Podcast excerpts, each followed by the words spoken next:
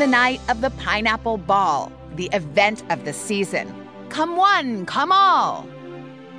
Ladies and gents in their costumes so fine, sipping pineapple punch. Oh, how divine!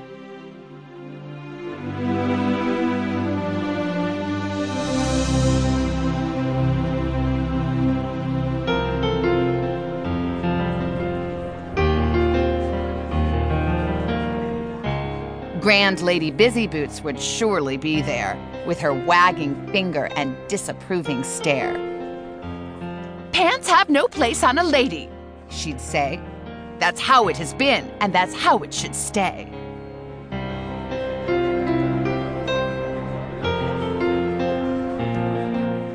Penny gazed at her gowns all lined up in a row. If I can't wear pants, then I don't want to go. I love to dress up just as pretty as can be, but underneath it all, I still have to be me.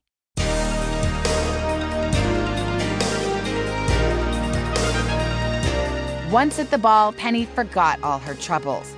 The courtyard was brilliant with baubles and bubbles. As the crowds climbed down the palace staircase, none could imagine what would soon take place.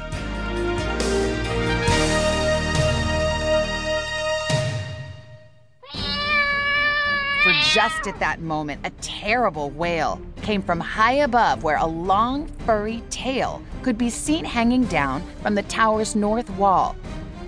It was the royal kitty, trying hard not to fall. Miss Fussy! screeched Penny. The music then stopped. Every eye turned upward, every jaw dropped. Kerplunk went the cat in the moat down below, her royal coat soaked from ear to toe. Prince Philippe cried out as he fell to his knees. She cannot swim. Someone help her, please. I'd save her myself, but my suit would get wet. I'm not dressed to rescue the poor royal pet. Penny was ready, no need for preparing, to spring into action no matter what she was wearing. The crowd thought for sure in her gown she'd be sunk, but under her skirts were her pink swimming trunks. She dived into the water and swam toward the cat and rescued Miss Fussy in five seconds flat. Miss Fussy in arm, Penny swam back around, slipped on her shoes, and shook off her gown.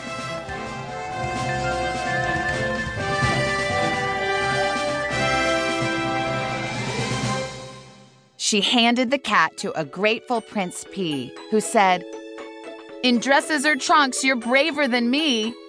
The kingdom rejoiced and sang Penny's praises. The pineapple princess always amazes. Lady Busyboots took the stage and grabbed the mic. From now on, princesses should wear whatever they like. We've all learned a lesson from Penny today. Sometimes our dresses can get in the way. The Pineapple Kingdom proudly agreed. We must be ourselves as the lady decreed. The princess helped when no one else could. She saved the day, just like a good royal should.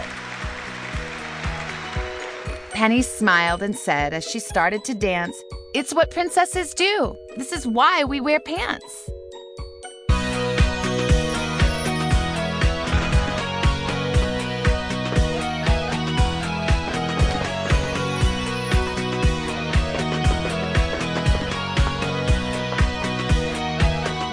This recording of the book Princesses Wear Pants was presented by Dreamscape Media, LLC.